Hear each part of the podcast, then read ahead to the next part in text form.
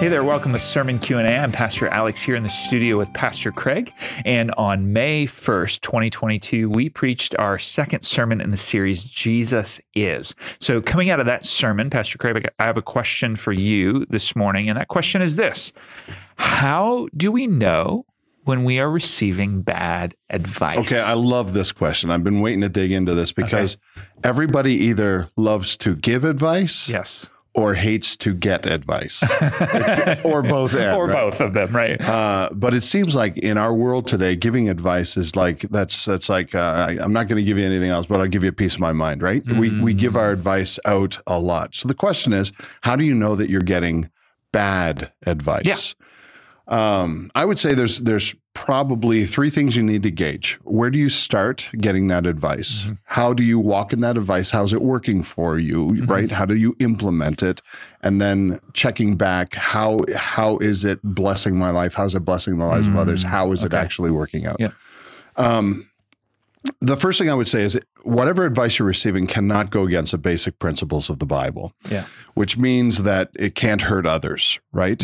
It can't it can't be based on advice that I'm receiving where uh, I'm going it's going to hurt me now or long term. It can't be advice uh, that I take because it strokes my ego first and foremost. Right. It can't be advice that I'm doing because the alternative is too difficult and I don't want to do the alternative, right? It can't be a choice like that. Um, and it certainly can't be advice that uh, that I take that violates my responsibility to be an image of God before others. Right. Yeah. So, in all of those things, I would say that number one, we should look at the source. Where's the advice coming from? Psalm one. If you've never read Psalm one, Pastor, you should really read, I should read actually I should one. open it up. Okay. That's No, I know it's one of your favorite. It's one of mine as well. And it starts out, you know, 150 Psalms, the longest mm-hmm. book in the Bible. All of these songs to God, worship, starts out with mm-hmm. these words Blessed is the man who walks not in the counsel mm. of the ungodly. So we we know that in order to get to a place where we worship God with our lives, we have to begin with advice that follows that same format. Right. And it's it's funny that it tells us where not to start.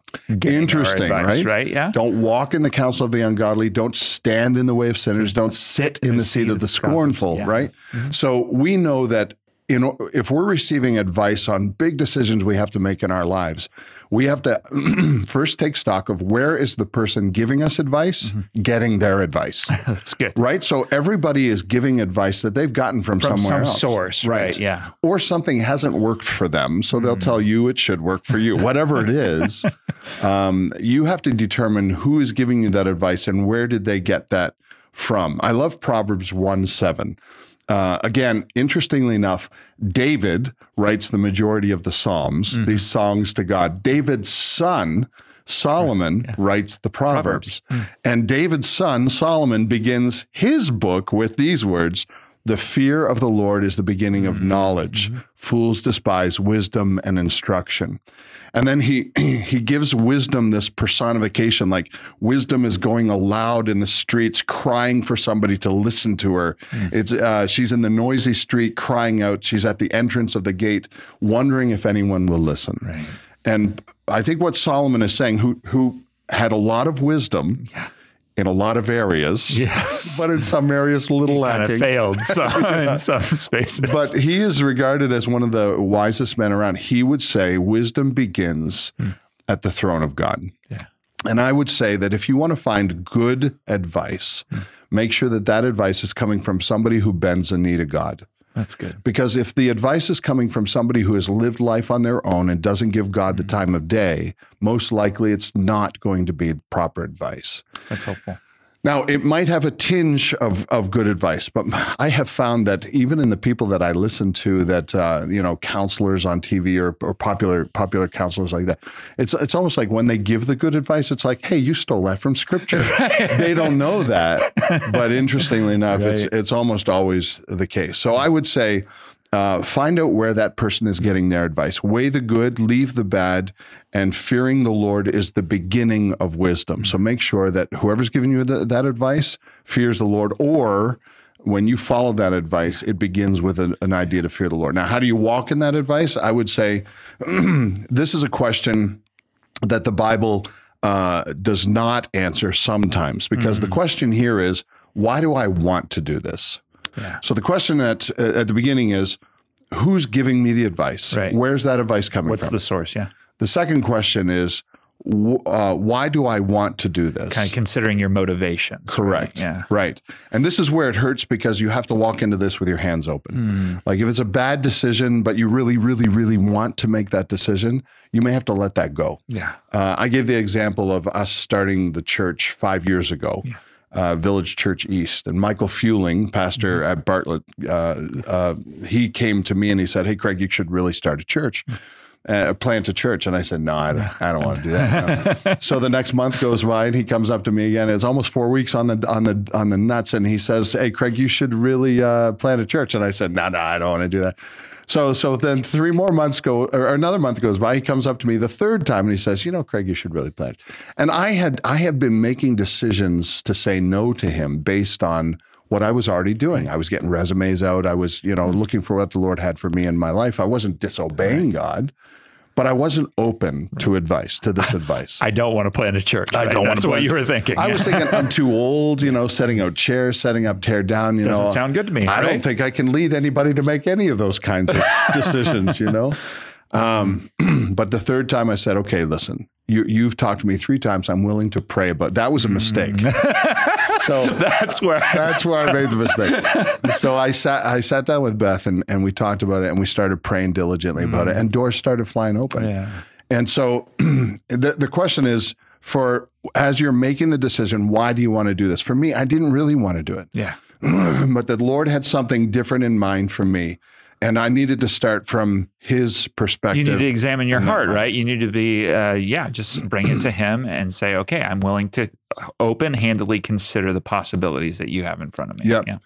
I love how the Holy Spirit, because you've got questions like, what college do I attend? What job do I take? Should I plant a church? These are, you're going to look in the Bible. And while there are going to be really basic principles in there that you can follow to make a lot of good decisions in life, like we already talked about, those basic decisions. When it comes down to what college should I attend, it's not there. Should I plant a church? It's not right. there. It's not simple, right? And so you need to open your hands and walk through the doors that God opens and and see if this advice is actually godly advice. Is this what God wants you to do? Um, I love how the Holy Spirit is given to us for this very reason. One of the major jobs of the Holy Spirit is to lead us into all truth. That's good. So the Holy Spirit is not going to lead you into a lie. He's not going to lead you into making a mistake, but you have to be open to what he is actually leading you to do. And sometimes we go into decisions with our hands closed and, Yeah. and not open. And that's that's a problem. We need to constantly check ourselves on that. That's good. And then I would say the last thing is uh, uh, have checkpoints along the way where you're checking yourself. Uh, and the question I would ask for this is Will this decision benefit God's purposes on the earth? Yeah. Does this complement the images of God around me? Mm. And this is how you follow the first and second greatest commandment in your decision making. Love the Lord your God with all your heart and soul and strength. Love your neighbor as yourself. yeah. Any decision you make needs to align with those two principles. Mm-hmm. And so I would constantly look back and check on those those things Evaluate sure along the way as you implement the advice. Be in a process of evaluation and say, is this continuing to remain true that it's honoring these two principles? Absolutely. And I love how Jesus ends the Sermon on the Mount uh, with his illustration of the person who builds his house on the rock, right? And the house on the sand. Mm. And Jesus says, anyone who hears these words of mine mm. Is like a person and does them. And does them, right? is like a person who builds a house on a rock. The winds come, the storms blow, uh, the the weather bangs on the house, and it stands firm like it's built on a rock. And so I would say the question is, how do we know we're receiving bad advice? Anything that doesn't line up with God's word, with God's plan for our lives, and the, the way we do that, we check ourselves constantly. Is uh, is bad advice, That's good. and you don't you don't want to follow that. Well, thank you, Pastor Craig, for that. And thank you for joining us. Please stick around for more questions on Sermon Q&A.